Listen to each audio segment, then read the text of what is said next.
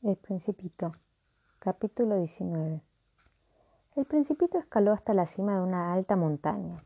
Las únicas montañas que él conocía eran sus dos volcanes que le llegaban a la rodilla y el extinguido que utilizaba como taburete. El Principito se dijo a sí mismo, desde una montaña tan alta como esta podré ver todo el planeta y a todos los hombres. Pero no alcanzó a ver más que algunas puntas de rocas muy afiladas. Buenos días, exclamó el principito al azar. Buenos días, buenos días, días, respondió el eco. ¿Quién eres tú? preguntó el principito. ¿Quién eres tú? Eres tú, tú, contestó el eco. Sean mis amigos, estoy solo, dijo el principito. Estoy solo, solo, solo, repitió el eco. ¿Qué planeta más raro? pensó entonces el principito. Es seco, puntiagudo y salado. Sus habitantes carecen de imaginación. No hacen más que repetir lo que uno dice.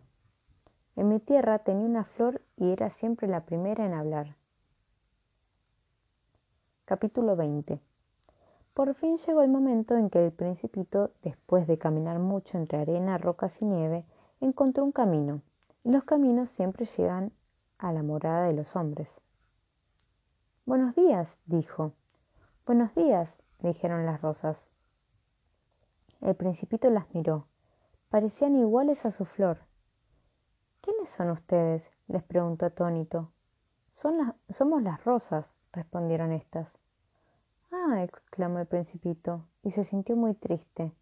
Su flor le había dicho que era la única de su especie en todo el universo. Ahora estaba ante más de cinco mil iguales y en el mismo jardín. Si ella viese esto, se decía el principito, se sentiría humillada, tosería muchísimo y simularía morir para escapar del ridículo.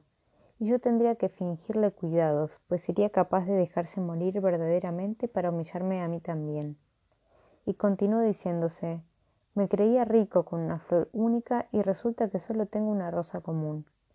Eso y mis tres volcanes que apenas me llegan a la rodilla, y uno de los cuales acaso esté extinguido para siempre. Realmente no soy un gran príncipe. Y tirándose sobre la hierba, lloró.